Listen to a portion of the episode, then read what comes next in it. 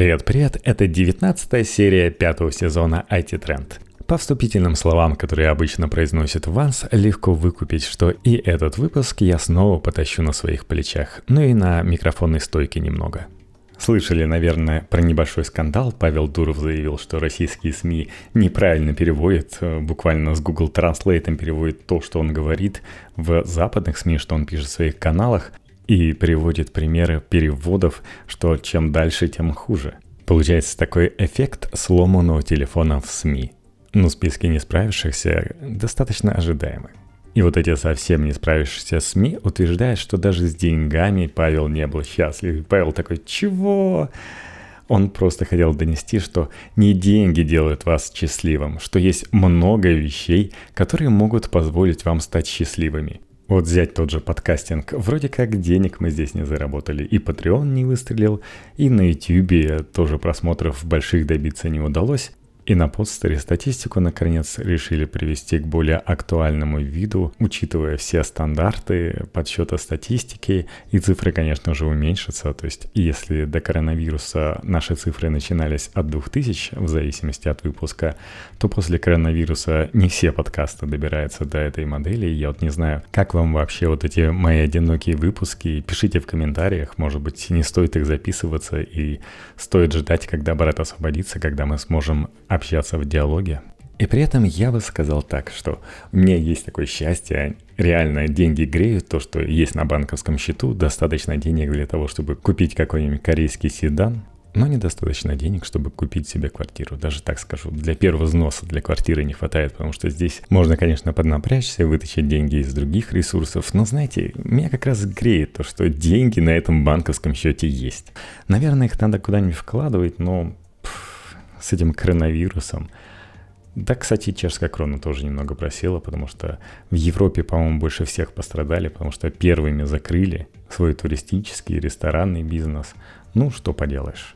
Сейчас вот тоже открыли на этой неделе, и уже в воскресенье говорят, э, все поползло обратно, давайте закроем снова. Ну, потому что не обходится без нарушений, например, Ресторанам разрешили работать на 50% мест, по 4 человека, чтобы было за столом. Так они, получается, все столы передвинули в одно место, там, где можно было четвером сидеть, а все большие сдвинули в другое место, и там просто половина площади свободна. Но защита коронавируса не к черту такая все-таки. Хотя при этом, когда люди выходили за стола, они все дисциплинированно надевали маски. В общем, посмотрим, насколько хватит этих ресторанов и можно ли будет потусить у них ближе к Новому году. Хотелось бы. Еще хотелось бы, например, купить все айфоны, чтобы устроить обзоры. Но зачем? It's not my way. Я не собираюсь тому же Apple переплачивать деньги. Например, я не собираюсь покупать iPhone в Чехии, потому что здесь Apple не сильно представлен. Он продается в других магазинах и с наценкой по сравнению с Германией, где у бюргеров, по идее, более высокий уровень достатка и, соответственно, iPhone должен стоить дороже. Но в итоге мне дешевле попросить товарища там купить и по почте мне его переслать. Чтобы вы понимали, дешевле это на уровне того, что 64 гигабайтную версию Чехии я куплю по цене 128 гигабайтной версии в Германии. Я вот парился взять там пиксель, потому что мне нравится, как пиксель 4a снимает. То есть в некоторых условиях он не просто лучше, а на голову лучше, чем iPhone новенький снимает. И при этом они еще обещают в этом году обновить систему брекетинга, то есть он будет снимать еще лучше iPhone вроде как для своих фоточек ничего не обещает, обещает только для айфонов серии Pro выпустит Pro RAW, которые у Pixel, например, уже есть. То есть, если вы откроете такой RAW в Lightroom, то вы получите не просто какой-то голый RAW, который вам нужно еще подкручивать, а то, что вы со всеми улучшениями видите уже у себя в JPEG на телефоне. А там многое удается улучшить, то, чего вы не получите просто вертя настройки в Lightroom. То есть можно было бы спокойно брать 5T пиксель, при том, что у него классное время работы от батарейки. Привет, Pixel 4. 4А, кстати, тоже неплохо справляется. Я у девушки видел 20% как-то раз днем, когда она просто не заряжала ночью. Но вот если говорить про Pixel 5, подвел Google в этом году, все-таки вставил туда слабый процессор, не хочется, не хочется. Конечно, понимаю, что Google достаточно долго будет поддерживать пиксели, и все-таки голый Android дает преимущество – но, скорее всего, я возьму iPhone. А настолько, скорее всего, что я уже заказал э, стеклышко к iPhone 12 mini. На AliExpress, заказал с доставкой из Чехии, то есть через 4-10 дней, как там написано, он уже будет у меня. Да, я просто прикинул, что, смотрите, если я возьму Pixel или там iPhone 12 Pro, конечно же прикольно то, что у меня будет лидар, новая технология, но хочется не просто вот этой новой технологии, которой я не часто буду пользоваться, а еще каких-то новых ощущений. В этом плане iPhone 12 mini, а небольшой смартфон именно мне их и подарит. Ну а стекло я покупаю заранее, чтобы, во-первых, так все, решился, беру. А во-вторых, сами вы знаете, что стекло на новых айфонах настолько крепкое, что царапается воздух. А никто вам не обещал, что оно будет меньше царапаться. Разбиваться будет меньше, а вот царапаться, возможно, вот эти самые а, кристаллы кремния обожают царапаться. Ну, в общем, ждут меня еще небольшие муки выбора, но это же прикольно выбирать себе новый смартфон по цвету, но я такой, получается, эстет, для которого зеленый у айфона слишком светлый. То есть я хотел бы, чтобы он был более фисташковый, а синий, наоборот, слишком темный. Хотелось бы, чтобы он был более светлый и более матовый, что ли. А красный слишком коралловый, а не красный. Что за дело, Apple? В общем, у меня еще есть время провести за обзорами iPhone mini и выбрать цвет, который нравится. Тем более, что модель я так и заставил себя выбрать. Пишите, кстати, в комментариях, какой цвет брать. Ну или обычно iPhone не бери, или iPhone 12 mini не бери. Я сам пока склоняюсь к красному, коралловому, потому что мне еще напоминает вот этот э, прекрасный цвет, который был у Nexus 5, да и к тому же часть денег, которые я отдам Apple, Apple придется отдать дальше на поддержку фонда по борьбе с раком, с коронавирусом, со спидом, так что здорово не все достанется Apple. Выбор практически очевиден, но вы можете меня переубедить. Ну ладно, что-то мы все обо мне да обо мне. Но надо сказать, что новостей случилось не так уж и много. Я даже заглянул в соседние подкасты. А что там с новостями? Но там тоже надкусанным яблоком покати. Но если говорить про Apple, то вот обещает, что 8 декабря что-то покажут. Точнее как, не будет презентации, вам нечего будет смотреть. Кстати, все хвалят очень презентацию Яндекса и говорят, надо обязательно посмотреть, так что посмотрите. Но кроме презентации, Apple часто выкатывает свои устройства просто в App Store. И они там появляются, и мы такие обсуждаем, о, что-то появилось. И вот 8 декабря, 16.30 по московскому времени, вроде как должно что-то появиться. СМИ предполагают, что это устройство, упоминания о которых заметили в iOS 14.3. Итак, это AirPods Studio, те самые накладные беспроводные наушники, очевидно предназначенные для профессионального использования. По Bluetooth спросите вы, ну это же Apple, у них не все то про, что реально для профессионалов. Если говорить по цене, то в магазинах AirPods Studio можно будет купить по цене 350-400 долларов, которые при пересечении российской границы привычно превращаются в 35-40 тысяч рублей. Ну и второе, что мы давно ждем, это AirTag. И как вы понимаете, даже режиссеры Apple не смогли сообразить, какую презентацию нужно устроить для двух этих устройств. Тому моменту, как я решил опубликовать подкаст, вышла новость о том, что Apple показал свои новые наушники. И да, никакого AirTag. Мы с вами опечалены. Наушники называются при этом ни разу не AirPods Studio, а AirPods Max. И они не стоят 350-400 долларов, но об этом попозже. В общем, компания Apple представила свои первые полноразмерные наушники. AirPods Max получает все тот же чип HE1, по одному в каждом наушнике, и передовое программное обеспечение, а также адаптивный эквалайзер, активное шумоподавление, режим прозрачности и пространственный звук для объемного звучания, как в кинотеатре. Ну, все, что было в AirPods Pro, туда и переехало. Но разве что динамики теперь подросли. Это полноценные 40-миллиметровые динамические драйверы, разработанные причем в стенах Apple, заявлены насыщенные глубокие басы, точные средние диапазоны и четкие верха. Ну и, конечно же, количество микрофонов выросло. В каждом наушнике есть три микрофона, направленные наружу. Они улавливают окружающие шумы, нужны для конкретного такого noise cancelling, не те, которые у вас в маленьких затычках. Еще один микрофон, направленный внутрь, контролирует звук, который слышит пользователь. Система шумоподавления непрерывно адаптирует звучание с учетом прилегания наушников и движения в пространстве. В общем, то самое внимание к деталям. Но, естественно, самое главное, за что придется заплатить, это дизайн. Что у нас? Оголовье из нержавеющей стали. Телескопические дужки раздвигаются и надежно фиксируются в выбранном положении. Поэтому их не придется постоянно поправлять. Выглядит просто суперски. Ну и, конечно же, работает такая небольшая магия Apple, которой приятно пользоваться. То же самое, что открывание MacBook одной рукой. Каждая чашка прикрепляется к оголовью с помощью революционного механизма. В общем, придумали механизм, который, казалось бы, сто лет не нужен был бы. Есть другие, который уравновешивает и распределяет давление на ухо и позволяет чашкам поворачиваться независимо друг от друга, подстраиваясь под особенности формы головы пользователя.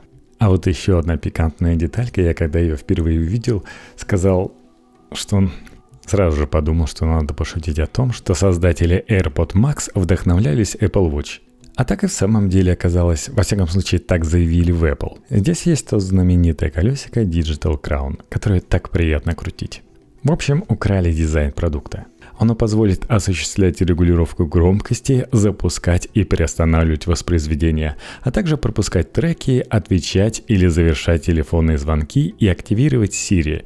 Самая полезная функция, да-да. Я вот вообще как-то не очень хорошо отношусь к таким штукенциям, когда у вас есть кнопка, которая за все отвечает. Ну, нельзя было левое, правое, ну, не однорукие же люди – Почему бы не сделать как-нибудь управление поинтереснее? Зачем одна кнопка для всего? Но хотя, если честно, не одна. Они оставили еще одну кнопку, уже не такую многофункциональную, она отвечает за переключение режимов работы шумодава. Еще что на самом деле бросается в глаза по дизайну, это сетчатое оголовье и амбушюры, которые разработаны из акустически оптимизированного пеноматериала с эффектом памяти. И это классная тема, потому что оголовье часто делают либо просто мягким, либо делают двойное оголовье, когда еще есть регулирующееся оголовье, которое в зависимости от вашей головы может раздвигаться.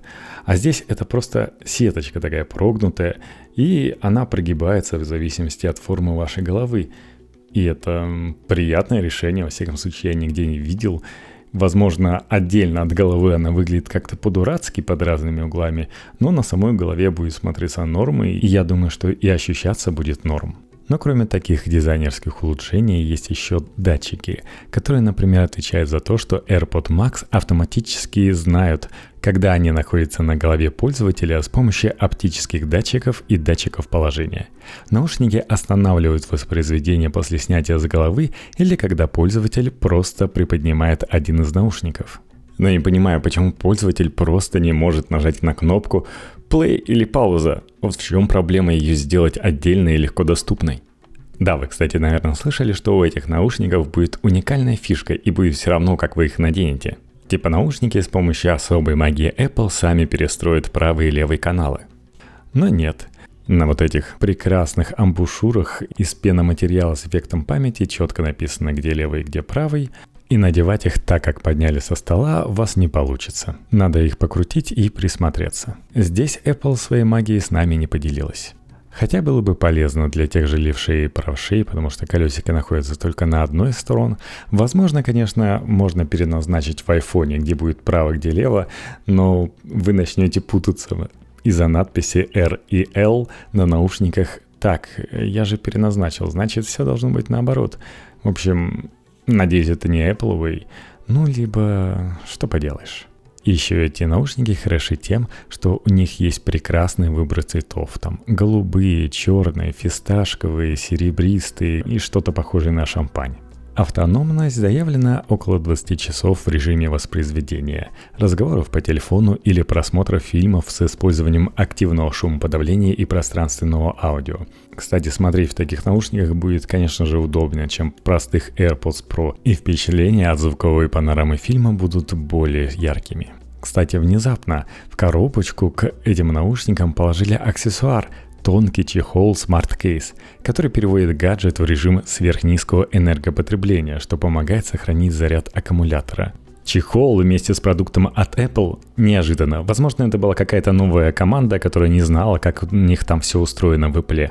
Наушники в сложном состоянии, засунутые в чехол, напоминают лифчик. С другой стороны, Представляете, они в сложном состоянии лифчик напоминают. И не могут складываться так, чтобы уйти в себя и стать более компактными. Вам постоянно придется это таскать. Те же Соньки WH тысячной серии Mark IV, они позволяют себя достаточно компактно сложить. И при этом самое главное, вот эта э, вишенка на прекрасном яблочном торте.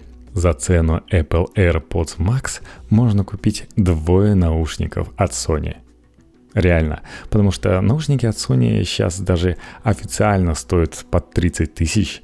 Там со скидками в том же Медиамаркте они дарят 8 тысяч тебе на карточку на следующую покупку. Ну, либо можно купить где-нибудь за 23 500. А наушники от Apple стоят 550 долларов там за границей. И у нас не 55 тысяч, а 63 тысячи. Apple как-то совсем не верит в рубль, по ходу дела. Конечно, можно сказать, что это подозрительно, типа, почему так дешево? Может быть, стоит подождать, когда выйдут нормальные наушники по цене тысячи баксов. С другой стороны, чувствуется забота от Apple, теперь намного дешевле и проще выглядеть успешным. Купил себе наушники за 63 тысячи, надел их на уши, а телефон, который ты к ним подключаешь, купил самые душманские, там, за 10 тысяч Xiaomi. Итого 73 тысячи. И теперь тебе не нужно покупать топовый iPhone за 100 с лишним тысяч, непринужденно тыкать им всем в лицо. AirPod Max просто находится у тебя на голове и всем видно, какой ты состоявшийся и успешный. Только телефоны девушек теперь придется запоминать, а не записывать, чтобы не доставать свой Xiaomi и не палиться.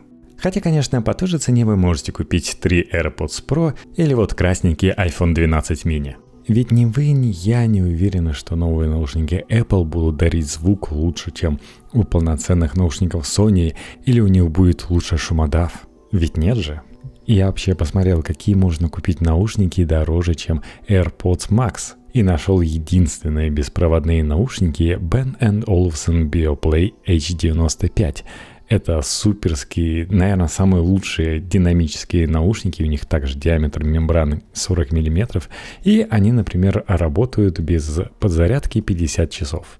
Хм, и технологично эти наушники приятные. И тут и Bluetooth 5.1, и быстрое сопряжение по стандарту Google FastPay, Made for iPhone, тот MFI, который я говорил, и Microsoft SwiftPay.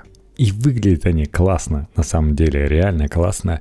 И складываются точно так же, как Apple, но не в чехольчик, а в коробочку. В общем, такие вот на стиле. Но это я смотрел Bluetooth наушники с шумоподавлением. А знали вы, что за 39 тысяч рублей можно купить себе магнепланарные наушники ODS Mobius Carbon, поддерживающие Bluetooth?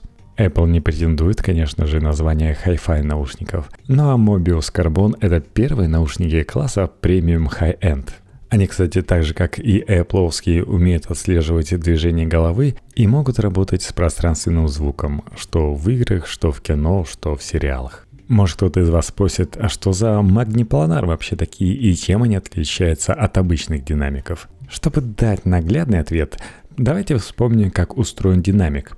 В его основе мембрана, соединенная со звуковой катушкой. Катушка реагирует на изменение звукового сигнала и приходит в движение, толкая мембрану – Та начинает вибрировать, издавая звуковые колебания. В идеале мембрана должна двигаться равномерно, примерно как поршень в насосе. В реальности мембрана ведет себя совсем не как поршень. Резкие толчки ведут к ее деформациям в местах крепления к звуковой катушке. Отсюда фальшивые нотки в звучании, с которыми неутомимо сражаются разработчики динамиков. Но можно исправить проблему самым радикальным образом – вытащить звуковую катушку из динамика и размотать ее, а затем аккуратно наплавливать разботанный проводник на поверхность мембраны в виде тонкой спиральной дорожки, разместить ее мембрану в постоянное магнитное поле между парой магнитов, поэтому и магнипланары. Вместо того, чтобы соприкасаться с звуковой катушкой, мембрана в планаре соединена с ней в единый модуль. Это избавляет ее от деформации, а звучания от искажений – но, конечно, такую штуку тяжело сделать, поэтому и дорого. Но на фоне новых наушников от Apple уже не скажешь, что дорого. Шумоподавления, конечно, не хватает, но вообще, наверное, в таких наушниках сидят в специальной комнате, слушая несжатый звук и наслаждаясь. Никуда не едут. Но мы доехали до вывода, стоит ли покупать новые Apple наушники AirPods Max – А почему вы вообще решили, что они стоят должны дешевле, чем стальные Apple Watch Series 5 с GPS и нормальным нерезиновым браслетом? Они не стоят дешевле. Это же крутой аксессуар и тем более подарок. Причем все это видно издалека, то есть видно сразу же, о, человек может себе позволить AirPod Max или ходит в нем. В общем, супер крутой человек, и я думаю, достаточно таких людей появится, и они будут видеть друг друга издалека. В общем, сразу же понятно, что нормальный человек не носит эти попсовые AirPods Pro. Ну, кто это вообще? Все носят кругом. Зачем их покупать, когда можно купить себе шикарный AirPod Max? Так что я совершенно понимаю, Apple, они не собираются соревноваться с кем-нибудь Sony. Ну зачем? Это другое поле. Сейчас в рождественские дни они отнимут достаточные продажи у этих наушников. Но если вы собирались сидеть в закрытых наушниках дома, что часто люди и делают, тем более, что шум подавления в закрытых наушниках намного лучше работает, чем в затычках, то зачем вам эти AirPods Max? Ну, перед кем понтоваться? Так что, как говорится, не все так однозначно. Так что просто знайте, что уже сейчас вы можете сделать предзаказ, а 15 числа стать обладателем продукта, которого еще ни у кого нет – так-то да, если посмотреть, то AirPods классно продавались, потому что у них что было?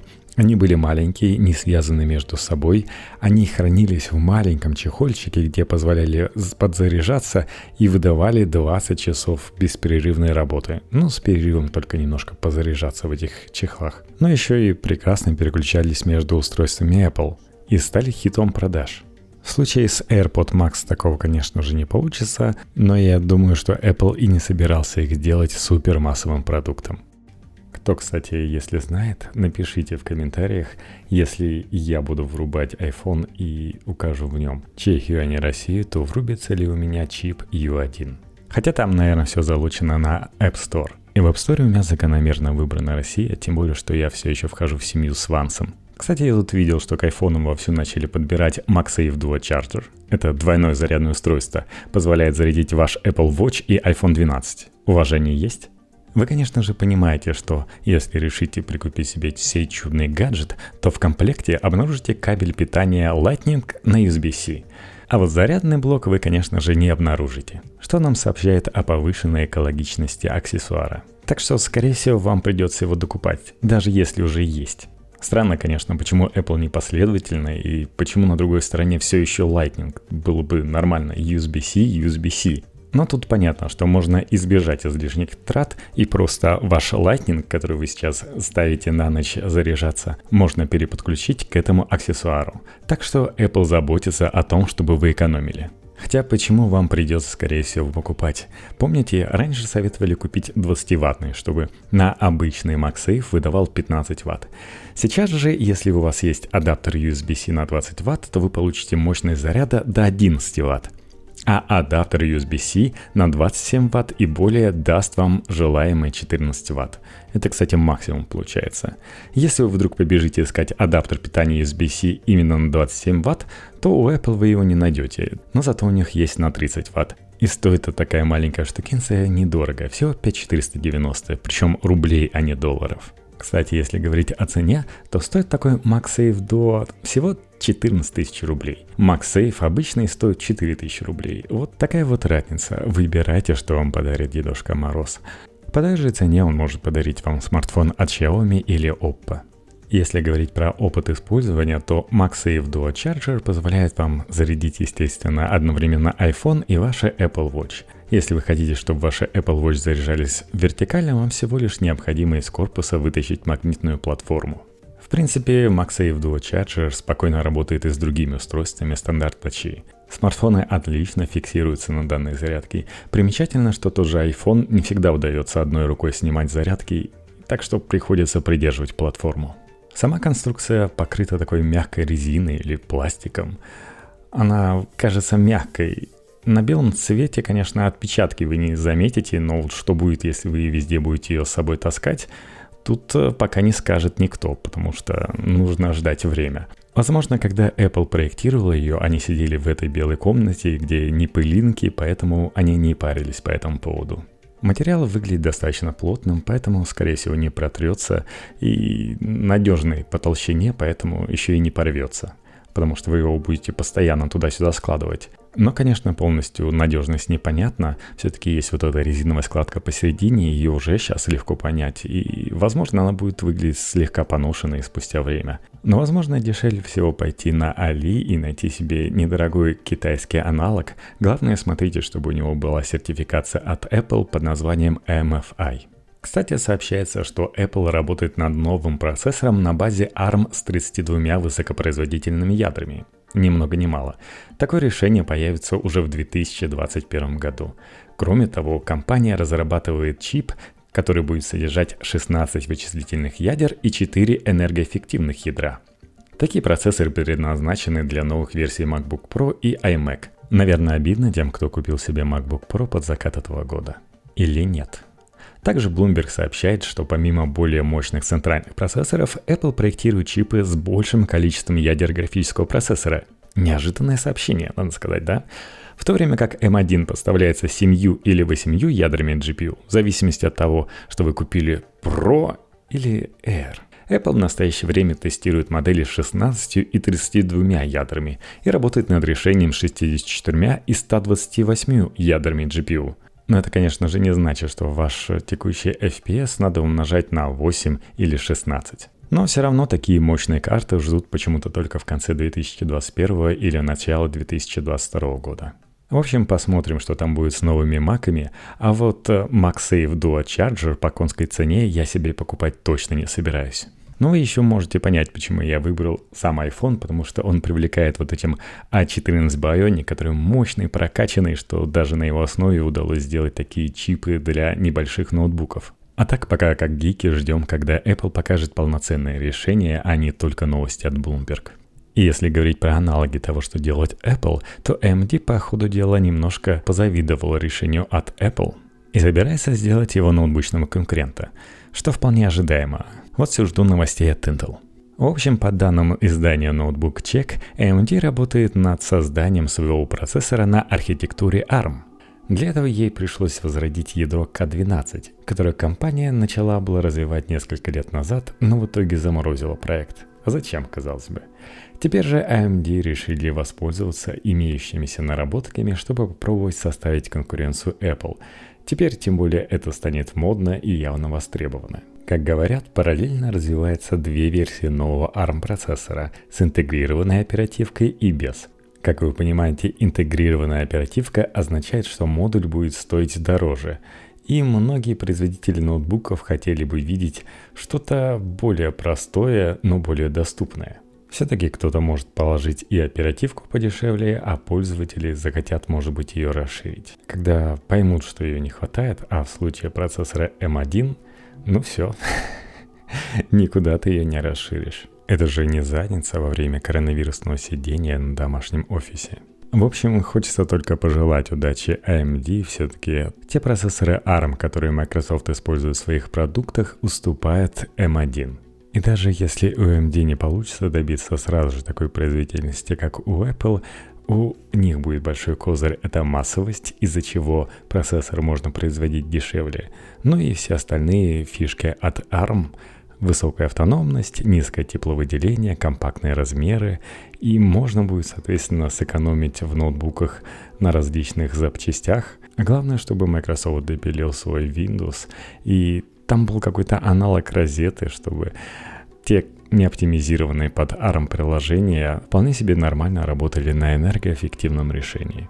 Так что в будущем, если вы покупаете дешевый ноутбук, это не значит, что вы получаете ужасную энергоэффективность и ужасную производительность. Особенно если вы не требуете от него производительных задач. Будет совсем как в анекдоте про шляпу. Купил дешевый ноутбук, а он тебе как раз – ну а, кстати, еще одна новость про AMD. Есть у AMD такая технология MGPU, которая позволяет соединить вам две карточки. Например, можно взять, например, можно взять последний Radeon RX 6800 XT и поставить вдвоем. Ну и взять, конечно же, блок питания побольше, чтобы все это взлетело.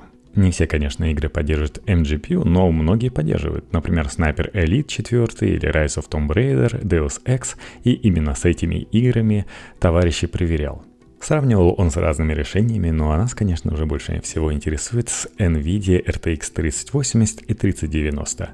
Ну и, конечно же, итоги тестов. В большинстве случаев связка из двух RX 6800 XT обгоняет все существующие видеокарты. Однако разница, конечно же, зависит от конкретной игры и разрешения. Так в Rise of the Tomb Raider 1080p RTX 390 оказалась быстрее на пару FPS.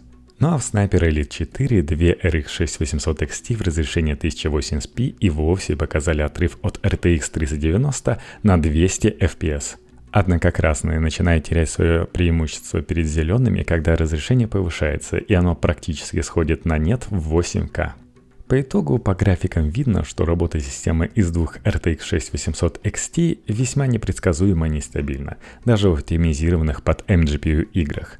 Могут появляться неожиданные просадки производительности, так что обычным пользователям не стоит брать такое решение, но если вы хотите все самое лучшее, то поиграть в Radeon RX 6800 XT в MGPU это очень весело. Я так собрал свой компьютер практически в три раза дешевле, чем если вы захотите купить две таких карточки. А может быть вы не захотите купить, а будете ждать, когда появится в продаже PlayStation 5. Недавно проходила новость, что графика в нем сопоставима с RTX 3060 Ti который, кстати, тоже появился, будет достаточно дешевым, 400 баксов, но при этом будет выдавать производительность на уровне 2080, который стоит 800 баксов. 400 против 800. Спасибо Nvidia. Но, кстати, если чуточку докинуть к этим деньгам, вы сможете купить себе Sony PlayStation 5. Хотя пока не сможете, но могли бы. А в нем намного больше, чем дает вам простая видеокарта. С другой стороны, у вас, возможно, уже есть компьютер. Я тут подумал, что некоторые люди, которые после компьютера переходят на Sony PlayStation 5, и ведь он такой клевый и стоит недорого, удивляются, а что здесь еще за игры надо платить? Такой вот нежданчик. Особенно это касается старых пекарей, которые еще не подключились к Steam. Ну, вы знаете. Кстати, а можно поговорить еще и о мобильном процессоре. Дело в том, что 2 декабря компания Qualcomm наконец-то опубликовала подробные характеристики нового своего флагманского мобильного чипа.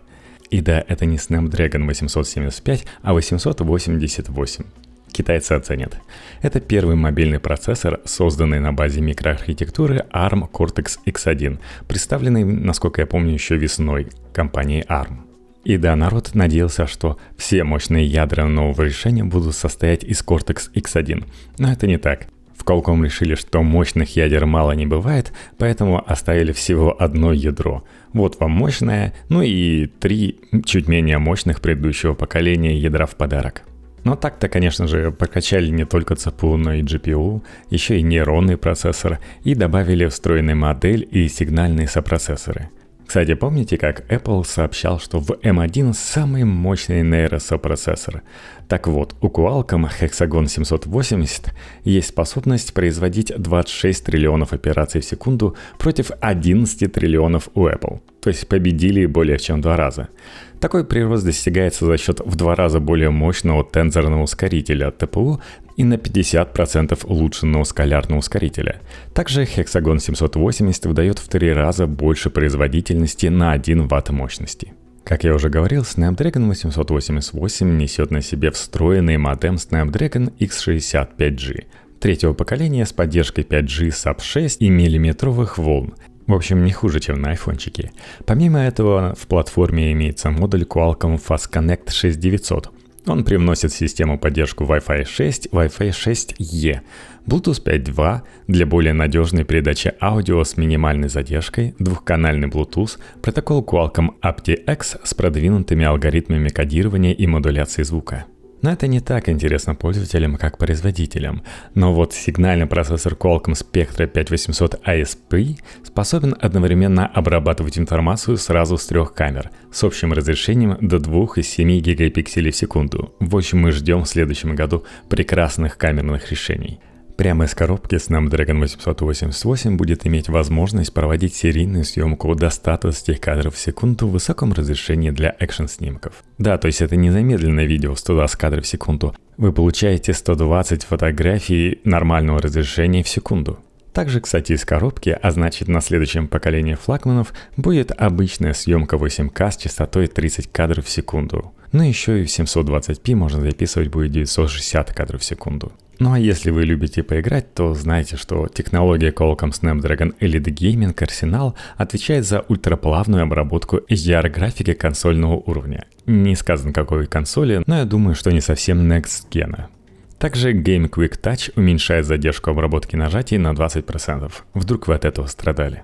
В общем, ЦПУ новинки обещает прирост производительности на 25% и также на те же 25% рост энергоэффективности, а графический процессор Adreno 660 рост производительности на 35%, что немало. Но, кстати, тут появился тизер первого смартфона на таком Snapdragon, ну и на Exynos. Да, я говорю про Samsung Galaxy S21. До его презентации осталось всего около месяца, в новых тизерах можно наблюдать все три устройства Galaxy S21, S21 Plus и S21 Ultra. К сожалению, S21 mini не показали, так что выбор очевиден. В случае с простым Galaxy S21 5G мы видим исполнение в оттенке Phantom Violet. Такой красивый-красивый оттенок, надо сказать. Я бы взял iPhone именно такого оттенка, но нет. Спереди него плоский дисплей с камерой посередине, а сзади тройная камера с 12-мегапиксельным основным датчиком, 12-мегапиксельным ультрашироким и 64-мегапиксельным телеобъективом. Корейские дизайнеры неплохо потрудились, и в этот раз они придумали новое решение для того, чтобы скрыть, насколько уродливо выступает сейчас в смартфонах камеры. И раз теперь у них стекло не загибается на бок, то они решили, что набалдажник для этих камер может вполне затекать на них. И выглядит достаточно красиво. Получается, что вот эта алюминиевая или стальная рамка, она просто перетекает в платформу для этих камер, а все остальное стекло. Выглядит такое решение достаточно премиально. А вот Galaxy S21 Plus выглядит, ну, собственно, как увеличенный S21 – в отличие от Galaxy S21 Ultra, который имеет более существенное различие. Например, у него есть изогнутый экран, а также блок с четырьмя камерами. Но, возможно, изогнутый экран позволит сделать смартфон чуть поменьше. Какие камеры там? 10-мегапиксельный перископический объектив с 10-кратным зумом. Привет, iPhone наряду с основным сенсором на 108 мегапикселей. Ну, мы помним, насколько этот сенсор хорош. Ультрашироким на 12 мегапикселей и 10 мегапикселей датчиком с трехкратным зумом. Также там заметна система лазерной автофокусировки. Ну, наверное, с фазовой фокусировкой они все еще не справились. Так-то получается правильное решение, потому что есть вот этот зазор между стандартной камерой однократной и десятикратной или в предыдущем решении пятикратным и получается, что между этим зазором надо как-то показывать нормальную картинку. Вот они и придумали поставить трехкратную телефото. Судя по утечкам, Galaxy S21 будет иметь дисплей на 6,2 дюйма, а Galaxy S21 Ultra от 6,7 до 6,9 дюйма. Это не значит, что он будет раскладываться, просто, ну, утечки такие утечки. Если вы считаете, что мне стоит подождать S21, а не покупать сейчас iPhone 12 mini, то тоже напишите в комментариях, но вряд ли я этому поверю. Ладно, давайте к новостям из России. Например, у нас появился список программ, обязательных к установке на iOS, на Android и на другие операционные системы, если вы планируете продавать устройства с ними. Да, Телеграма там нет. То есть программа для обмена мгновенными сообщениями содержит там барабанной палочки ICQ. Даже там тама нет. Куда он делся, растворился? Список браузеров тоже интересен. Там есть Яндекс браузер на первом месте, на третьем месте Атом и на втором тот самый Спутник. Помните немножко закрытый проект поисковика? Нормальная компания, которая его еще поддерживает, все еще пыхтит и делает браузеры. Ну, наверное, вы понимаете, какой там встроенный поиск будет. Поисковые системы, кстати, это Яндекс и поиск Mail.ru. Картографические и навигационные системы — это Яндекс карты, на втором месте DoubleKeys и на третьем Navitel. Облачные сервисы хранения данных, тут целых пять. Тут вам и Яндекс Диск, и облако Mail.ru, и приложение кошелек от Бесконтакт. Не в курсе, что это. Мегадиск от Мегафона и Диск О от Mail.ru. То есть целых два продукта от Mail.ru. С почтовиками тут попроще очевиднее. На первом месте Mail.ru, ну это логично, и на втором Яндекс Почта. Голосовой помощник почему-то один, и тот от Mail.ru. А Алиса, АУ, возможно, имя Маруси является более исконно русским, не знаю, что не так. Новостные агрегаторы, новости Mail.ru и ведомости. На Яндексе всякое выбегает, наверное, не стоит, действительно.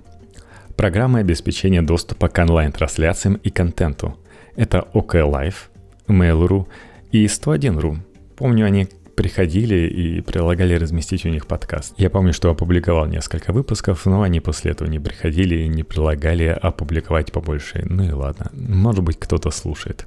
Здесь они вот так вот внезапно появились. Социальные сети. На первом месте, конечно же, ВКонтакте, на втором Одноклассники, на третьем не забывают про Мой мир и четвертое ОК Видео. Не забыты и офисные приложения. На iOS и Android можно поставить My Office документы, а на Windows My Office стандартный. И есть, конечно же, антивирусное программное обеспечение. На Android вы поставите Касперский Internet Security для Android, а на Windows и iOS Касперский Security Cloud. Ну, в принципе, логично. Чего там на iOS защищать? А вот в интернете надо быть поосторожнее, поэтому здесь есть всякие приплуды, которые позволяют вам мониторить активность Wi-Fi, позволяют вам защититься во время оплаты онлайн-шоппинга или банкинга, возможно, полезно будет. Конечно же, есть менеджер паролей, это удобно. Есть VPN, тоже неплохо. Но за все это вам придется платить, конечно же, это бесплатно не достанется. То есть это одно из тех приложений, помните, на Android было, куда вы заходите, смотрите, сколько там всего предлагают и просят денежку, и вы такие, э, опять загрязнили мой смартфон на старте разным хламом, и это приложение как будто вас просит, сноси меня полностью. Ну и, конечно же, Куда тут без новостей об утечках? Вся тетекла база ковид-больных города Москвы. Привет-привет. Это данные несколько сотен тысяч человек. В базе есть имена и фамилии, номера и серии паспортов, адреса регистрации и проживания, 75 тысяч номеров мобильных телефонов и всякое остальное. В электронных списках также можно найти пути к серверам 1С и ключи доступа в систему. Архив весит 800 мегабайт, скачивай и налетай подешевело. Оперативный штаб по контролю и мониторингу ситуации с коронавирусом в Москве сообщил, что «Ми-ми-ми, на данный момент по факту течки проводится проверка, а ее результатов мы вам сообщим позже». Также на этой неделе была большая новость расследования про то, как у зятя одного большого политика украли и утащили почту. Тут даже показательно, как люди ничего не понимают. То есть еще в январе 2019 года некий специалист по кибербезопасности из Австралии Трой Хант обнаруживает на одном из хакерских форумов нечто, поразившее его даже человека, давно охотящегося за краденными данными пользователями. Он такой кибер-Робин Гуд, следит, где чего украли, выкупает базы данных и предупреждает людей, что их данные в опасности. Но в этот раз найденный архив даже его поразил. В базе данных насчитывалось 773 миллиона email-адресов и 21 миллионов паролей. Но вот самое интересное, еще в июне 2019 года, то есть спустя почти полгода после того, как Трой Хант обнаружил эту коллекцию, Шамалову пришло электронное письмо от немецкого института Хаса Платнера. Он входит в Поздамский университет и изучает в частности проблемы кибербезопасности. В письме так и писали. Пароль от вашего e-mail нашелся в коллекции номер один, а значит доступ к почте может получить любой желающий. И парадоксально, когда журналисты получили весь банк имейлов, они увидели, что Шамалов ничего не понял и переслал это письмо своему помощнику с вопросом «А чего это?». И продолжал пользоваться этой почтой, не меняя пароля. И поэтому журналисты получили объем данных с 2003 не по 2019, а по 2020 год. То есть вполне возможно, он сменил свой пароль только после этого расследования. Я вам рекомендую, вот пользуйтесь хотя бы Касперским, чтобы он там менеджерил пароли и выдавал вам длинные пароли, которые не подобрать. Я подозреваю, человек как в 2003 установил простейший пароль, так и продолжал пользоваться, хотя у него там столько всего оказалось, что не знаю. Надеюсь, его ни за что не подвесят. В общем, если вы любите ручками вводить свои пароли, то меняйте их хотя бы раз в год. Ну и продолжаем немножко про защиту данных. Вы, наверное, слышали, что данные о 243 миллионов бразильцев, как раз таких же ковидников, утекли в сеть. Такая вот страна-побратим – а знаете, как получили доступ к этим данным? Дело в том, что пароль от базы данных был оставлен в исходном коде сайта Министерства здравоохранения. И вы открываете блокнотом и смотрите, вот он прекрасный пароль. В общем, 6 месяцев он был в открытом виде в исходном коде сайта. В общем, кто круче, Шамалов или Министерство здравоохранения Бразилии? Следующая новость тоже связана с защитой данных, но в более позитивном ключе – Google тестирует сквозное шифрование в Android Messages. Это дефолтное приложение для SMS и его наследника RSCS – да, вы, наверное, слышали, что в iMessages есть сквозное шифрование, но дело в том, что защищает оно только электронные сообщения, которые вы отправляете через интернет. А вот если сообщение пошло в виде SMS, то ни разу оно не защищено. А общая идея Гугла понятно. Люди в Штатах по-прежнему используют SMS вместо мессенджеров. Эта чудовищная система не соответствует подходам 21 века. Google продвигает следующее поколение после SMS RCS, в котором есть все, что есть в iMessages, но в отличие от решения тепла, RCS работает на уровне провайдера сотовой связи, а не просто поверх интернета.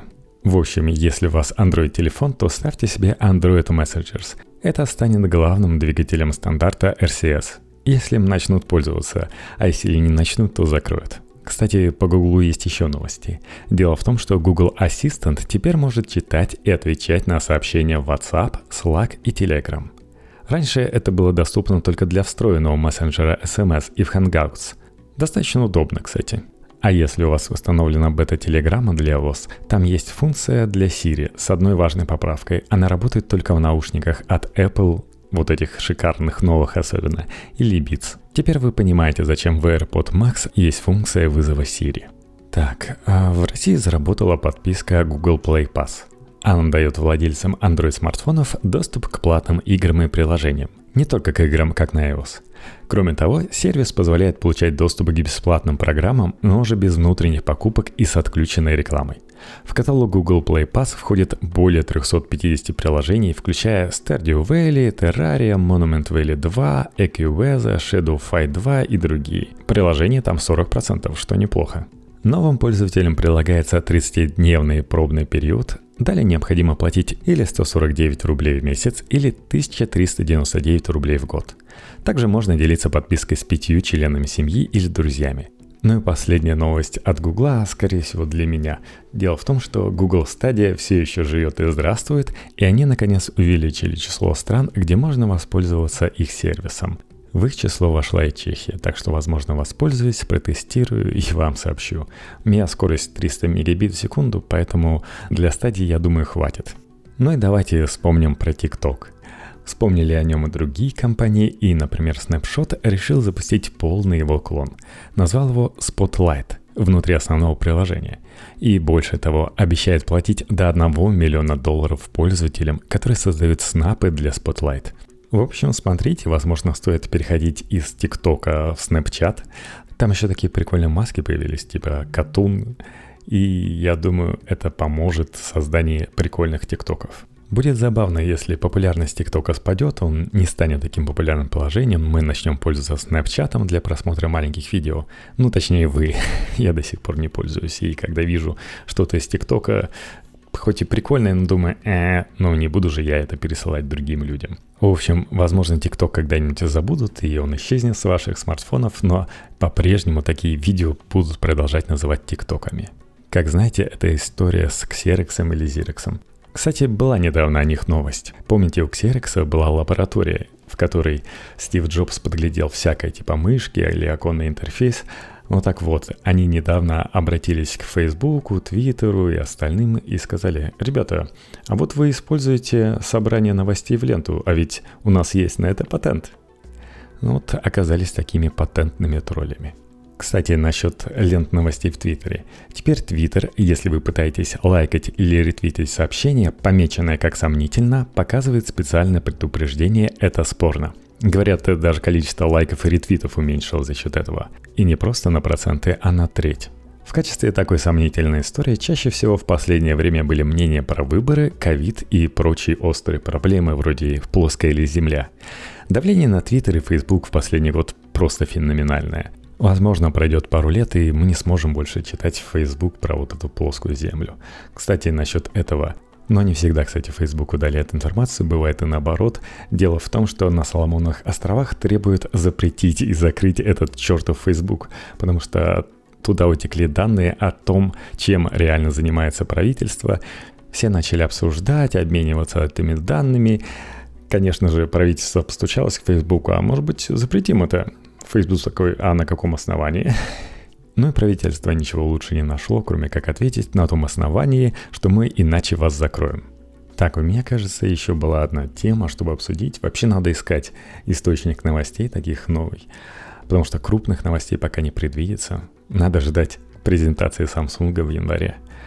Ну ладно, еще одна.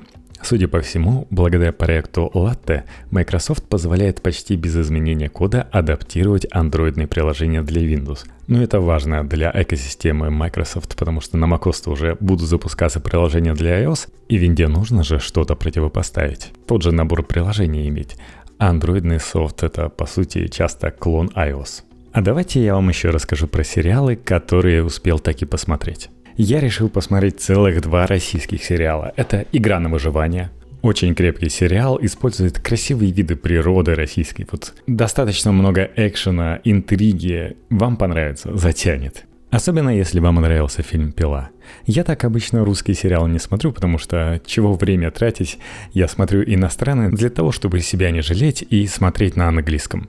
Но второй, который все советовали, говорили, что на уровне Netflix, и, скорее всего, Netflix продают, это, конечно же, «Перевал Дятлова». Вы наверняка о нем слышали. Уточнили модную тему из фильмов. То, что происходит в настоящем, ну типа в настоящем, показывается цветным, а то, что произошло в прошлом, черно-белым. Знаете, особенно здесь подходят вот эти старые советские фильмы, и очень, я вам скажу, хорошо снято. И природа задействована, и графика на уровне, и актерам верят, что они живут в Советском Союзе. И такое ощущение, что это, по-моему, одна компания снимала, там даже музыкальные темы пересекаются. Но, по сути дела, это один канал премьер. Заходит неплохо. Еще отлично зашел, кстати, сериал «Мандалорец». Я начал смотреть его на кинопабе, но понял, что картинка не та – а хочется посмотреть совсем уж четкую, чтобы там, если даже не с HDR, а разрешение высокое, никаких искажений, никакой пикселизации, а наслаждаться. Потому что в этот раз они такое ощущение, что вкладывают в каждую серию бюджет, который до этого тратился на весь сериал, ну, практически киношный бюджет, все выглядит так, что не подкопаться. Настолько впечатляющая графика, что космический корабль, вот реальный космический корабль, и при этом они каждую серию меняют локацию. Здесь вам и заснеженные локации, и пустынные локации, и какие-то леса обычные, и те леса, которые в тумане, с черными обгоревшими деревьями. В общем, сделано шикарно. Ну, не все экшн-сцены великолепны, особенно там, где дерутся на лазерных мечах, но вообще, вообще очень неплохо. При этом нет вот такой интриги, о которой можно говорить в игре на выживание или в играх престолов, но смотрится легко. Буквально на одном дыхании, тем более, что серии такие небольшие, не считая первой серии, при этом яркие и впечатляющие. Кстати, если говорить о коротких сериях, то стоит упомянуть сериал «Успеть за две недели». Это такой коктейль, который сочетает все лучшие черты жанра от Гая Ричи до Мэтью Вона. По атмосфере несколько напоминает конец гребаного мира. Правда, он легче и не прилагает зрителям содержательных грузящих разговоров, а всего лишь так, возможность пихикать и получить удовольствие от качественной игры замечательных актеров. В этом сериале сыграли и Мэйси Уильямс, Ария из «Игры престолов». Она играет, собственно, Арию только в другом костюме и в другом мире. Сиан Клиффорд, сестра дряни из дряни, Джейсон Флеминг, Талиса Тейшерия, тригонометрии и прекрасный Шон Пертуэй в маленькой, но очень запоминающейся роли. На самом деле, в итоге получился такой милый балаган, на который вы потратите всего два часа. Идеальный хронометраж. Такие дела. Кажется, я справился и снова затащил выпуск в одиночку. Подписывайтесь на мой Patreon, patreon.com slash Подписывайтесь на наш Twitter, IT2 подчеркивание тренд. Подписывайтесь на наш YouTube. Пока что там короткого адреса нет, просто вбейте в поисковую строку IT-тренд. Спасибо вам, услышимся, думаю, в следующей записи будет Иванс.